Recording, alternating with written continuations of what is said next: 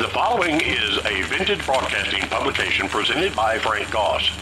The following podcast is entitled Dewey's Dumbing Down of the American Children. This series is concentrated on the state of public education in the United States of America.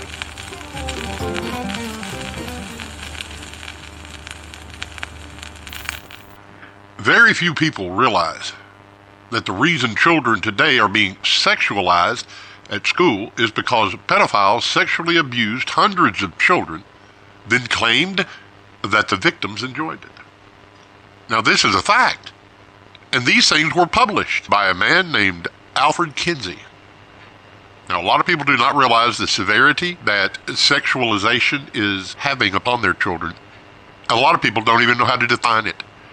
They look at it as perhaps a teaching on personal hygiene, but that is not at all what is being taught. What passes as contemporary sex education in the United States and around the Western world would have been unthinkable 20 years ago, even just a few years ago. And believe it or not, it's getting more and more radical by the day. Recently, I was told of a classroom here in Kentucky where three year old and four year old children were being taught how to use a condom. How to use a condom and how to use it properly. Now that's amazing, isn't it? Little children need to know these things. Yeah.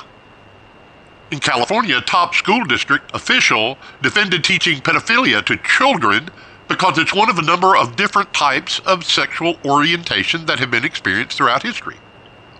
Well, the consequences of all this sex education mania has been devastating. It has not always been this way, though, and the history of how the United States got here will literally blow your mind. The proliferation of sex education in American government schools has its root in the pseudoscientific idiocy of sexual revolution that was presented to America by a man named Alfred Kinsey. Now, Alfred Kinsey has been called a pioneer. Others refer to it differently. Personally, I refer to this man as an educated idiot who is a true pervert in every sense of the word. It was the work of Alfred Kinsey that ushered in the sexual revolution. He was closely followed by Betty Friedan and her book, The Feminine Mystique, Gloria Steinem, and of course, the illustrious John Money. These people were perverts and miscreants even Betty Friedan was it was determined that she was a liar from the beginning, and her whole effort was a complete ruse.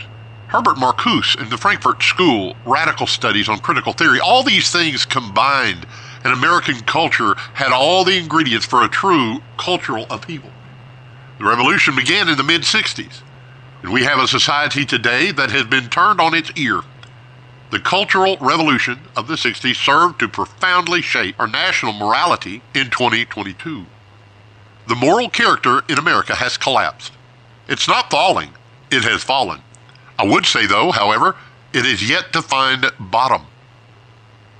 Now, I would say that this is not primarily due to Alfred Kinsey's work, but his contributions served as a great catalyst and contributed greatly to the downfall. He is lauded and exalted as a genius and a scholar with his Harvard PhD and all of his other great references. He's viewed as an American reformer. Kinsey has spoken of his parents as being zealously religious very intimidating. This was seen as a bad thing, confining and restricting, and at the age of 19, Kinsey had to make a decision so he left home to pursue a course of study in biology, and he never returned and never re- reconciled with his parents, particularly his father. His father wanted him to be an engineer. There was a great difference of opinion, so Alfred packed his bags and moved along. He settled into Harvard and he studied under William Morton Wheeler, a staunch Darwinian and a confidant to the irreverent H.L. Mencken, who was a radical journalist that was hated by many. He was an irreverent man and despised by so many in America. Under the tutelage of Wheeler, Kinsey threw off his religious notions and ideas. No longer was God a viable consideration, and no longer was religion a friend. He became a, a teacher at Indiana University in Bloomington, Indiana. Now, while there, he agreed to lead a team taught course on marriage and family. It was in this class that Kinsey began to lecture on the biology of sexual stimulation, the mechanics of intercourse, contraception, and he spoke out regarding the repressive laws and social attitudes, particularly against homosexuality and any other so-called deviancies. Kinsey taught his students that nearly all of the so-called sexual perversions that society pointed out were all within the range of biological normality. It's noted that Kinsey used his lectures on marriage to transform his private struggle against Victorian morality into a public crusade and to protest issues that had frustrated him personally for decades. One can only imagine the excitement and the interest these lectures generated among the students. At such a young age, they were enthralled and excited to hear such details being given. Students began to talk, and it didn't take long for Kinsey to become one of the most desired classes in the university's curriculum. He was having over 400 students by the year 1940. Now, you heard that right. It was 1940 that these things were coming to the fore. He lectured on subjects such as homosexuality, masturbation, premarital sex, bestiality, pedophilia, and other topics. He became a media darling, somewhat of a national sensation. One indicator that he was working against American character was that his efforts were funded vicariously by the Rockefeller Foundation. A biographer who studied the life and work of Alfred Kinsey commented that he was seeking to deliver himself from his personal demons which afflicted him, while at the same time attacking the repressive society in which he had grown up. He publicized and marketed sex. He marketed this to the minds of the American student and also to the American public. What was once a private matter and a deeply personal issue was splashed across the headlines. Kinsey opened the bedroom door and he began to critique and to comment on private and per- personal practices of the husband and the wife. To a great extent, Kinsey trivialized the sex act, seeing it as something we all know about but we're too ashamed to speak of. After all, we're all animals, right? There are some things simply that you do not discuss openly in, in, in public. It's not decent but not with Kinsey, and not with the majority of the leftists today. Kinsey felt that we needed to teach our children the details of sexual orientation and to practice these things early in order to remove the shroud of shame that religion has used to cover it. As a result, he twisted and mangled the morality of many generations. He, in my opinion, brought shame on America. He felt that he was a secular evangelist proclaiming a new sensibility about human sexuality, and the public was ripe. He actually served to pervert the minds of millions, and he still does. Let's look at the impact he has had in public schools with his views of sexual science and application. Beginning with six, seven, and eight year old students, and some going as far as preschool. Hundreds, maybe thousands, of children were allegedly raped, molested, and brutalized and their experiences detailed under the guise of science.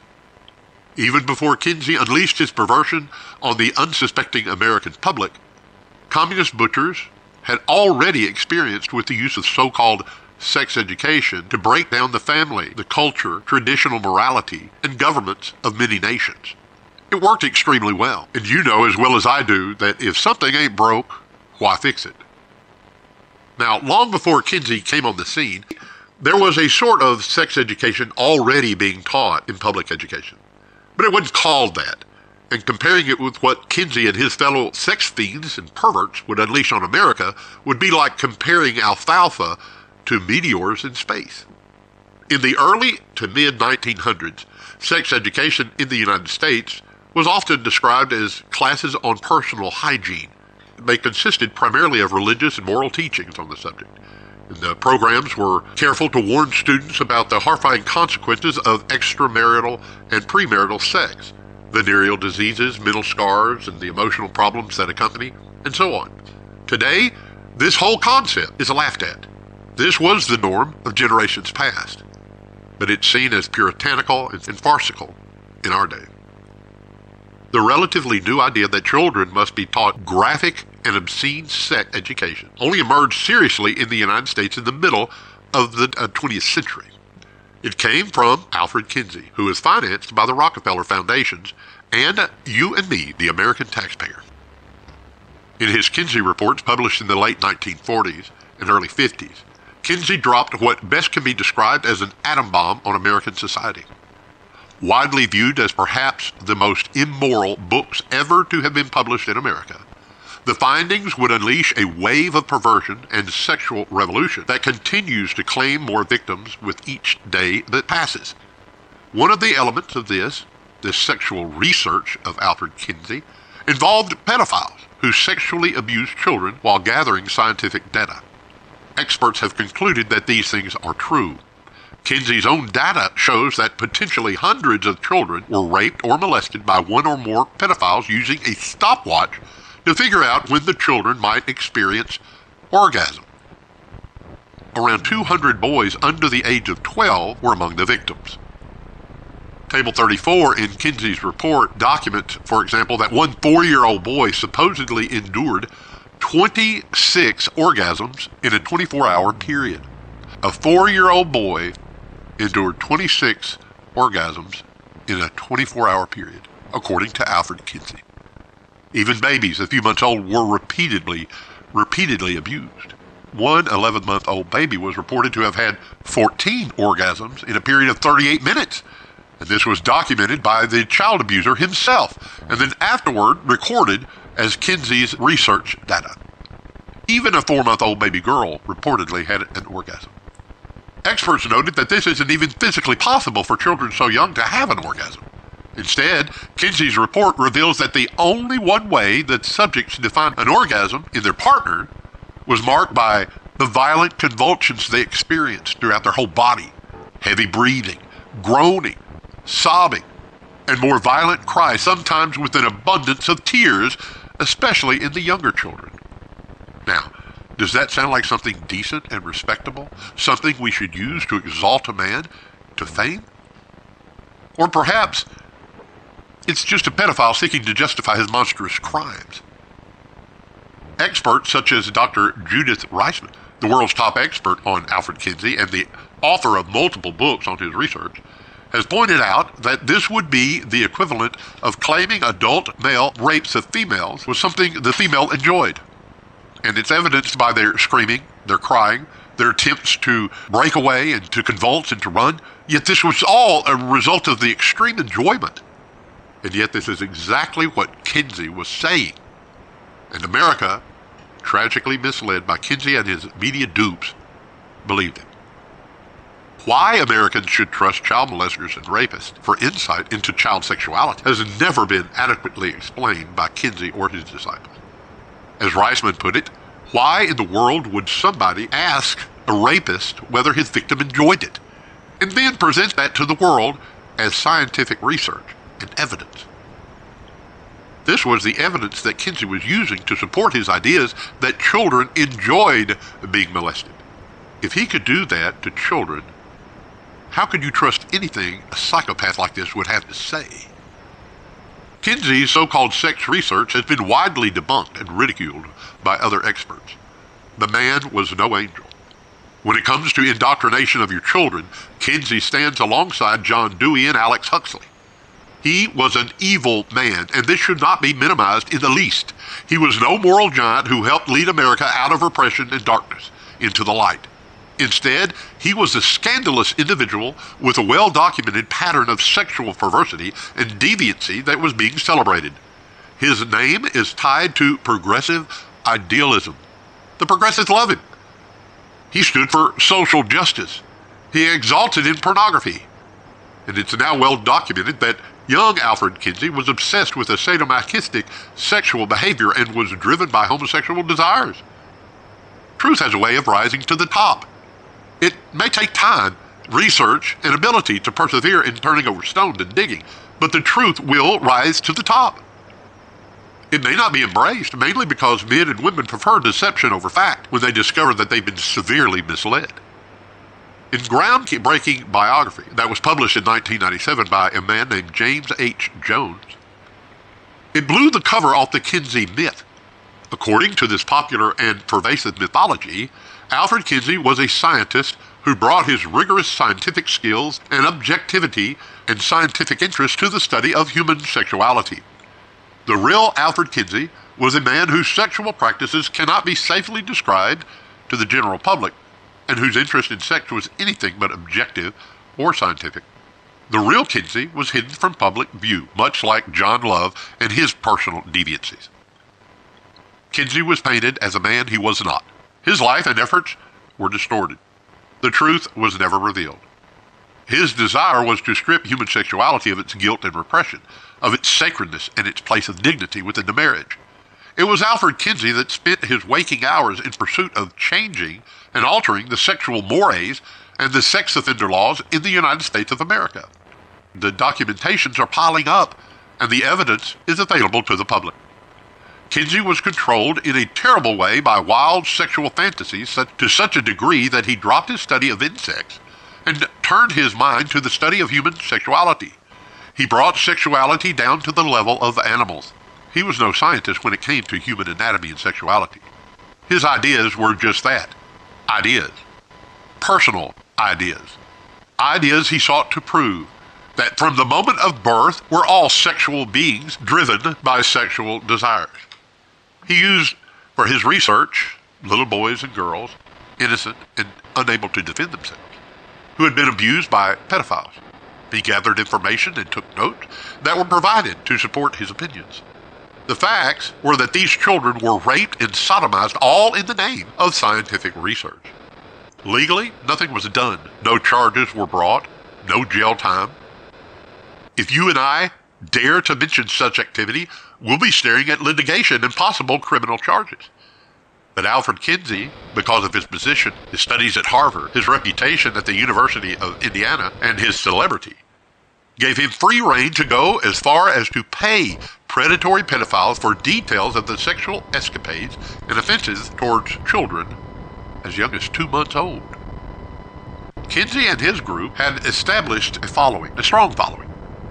The man was growing in fame globally. Those who resisted his conclusions were shouted down and bombarded with numerous allegations of bigotry, homophobia, puritanical views, being out of touch with reality. They were nothing more than religious zealots that were conducting a witch hunt in order to destroy progress in the study and advancement of human sexuality. Those who stood in opposition were depicted as standing against science and the factual findings which were being established facts that now have been proven to be false or deeply flawed. Kinsey was a few steps ahead of John Money in both perversion and deviant actions. Money was deeply, deeply influenced by the work of Alfred Kinsey. To be sure, Kinsey held no favor with religious leaders in America. But then again, Kinsey preferred this position as he was deeply opposed to religion in general. When the facts began to surface, the Kinsey Institute refuted them not on data and proof, but with accusation and obfuscation. Those who were standing in opposition to Alfred Kinsey were simply part of the party that typically stands in opposition to progress of any kind, the conservatives. When Kinsey's papers were declared publicly as being perverted and troublesome, the Kinsey loyalists countered by saying that this was nothing more than politically motivated persecution and opposition.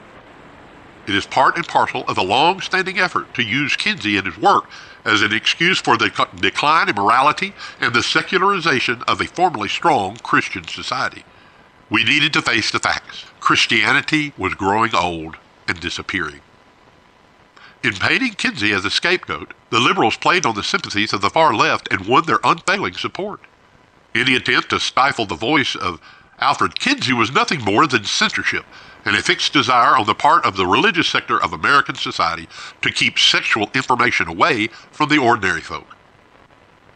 Even leading Democrats declared that Alfred Kinsey was contributing to the depravity of an entire generation, to the loss of faith in human dignity and human de- decency. The man was a moral monster, and yet he is feted by American academia and the scientific community. Numerous studies have been conducted regarding the impact of Alfred Kinsey. One well referenced study presented by John Bancroft, former director of the Kinsey Institute, concludes that Alfred Kinsey's impact on American society is immeasurable. He is seen as being an inspiration behind the rise of the gay liberation movement, freedom for the homosexuals, the women's liberation movement, freedom for women and their rights, and the true liberation of a woman. The idea that children are not truly an asset, but rather an enormously added expense, rose out of Kinsey's ideas.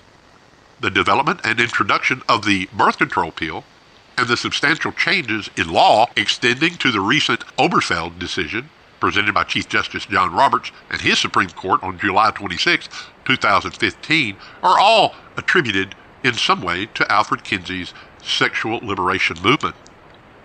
If you have a str- struggle with the particular decision, the Obergefell decision, note that it was John Roberts' court that labored under his guidance and that this shining moment should be attributed to John Roberts. Don't forget that. One cannot cast all blame for the sexual deviancies that we're presently witnessing in America. That's true. Men have been practicing sinful behavior since Adam took his fateful bite so long ago. Kinsey simply took the top off the barrel and poured all the bile into the streets for the public to see. And he made these things palatable and acceptable. We've become accustomed to the stench, and we've learned how to move around in the darkness. One thing I want to comment on is this. When the sinful acts of men are resisted, and immoral ideas rejected, and the baser instincts of men are restricted, the educated elite, the austere men of Harvard and Yale, citing their, their illustrious credentials, their PhDs and numerous degrees, they tend to stand up and ridicule those who disagree. A three letter degree does not make you smart and wise. A Harvard sheepskin will open a lot of doors, that's true, but that does not mean that you are inherently qualified above all reason. All men have sinned, and the thoughts of men are evil continually. The heart of man is deceitful above anything, and it's desperately sick, no matter what sort of degree you may have. Some, like Alfred Kinsey and John Money, are sicker than others. Evil men produce evil results. Perverted men bring forth perversions. And a man's heart and intentions are reflected in his actions. Listen to what a man says, and then watch what he does. This is where you see the reality of a man's conviction and desire. Evil men have contempt for the righteous, and they declare to you and me, and to everybody that will listen, that there is no God. There are no absolutes. There is no law. These men, mark my word, these men are corrupt and will do, without hesitation or consideration, monstrous and immoral and detestable deeds. They're exalted and lauded by those who do the same. Alfred Kinsey is such a man. One man, Dr. Charles Rice of Notre Dame University, blasted Kinsey's work and said any judge, legislator, or other public official who gives any credence to Kinsey's research is guilty of malpractice and dereliction of duty. These things should be paid attention to and not ignored. And these are the people that we're looking to for leadership.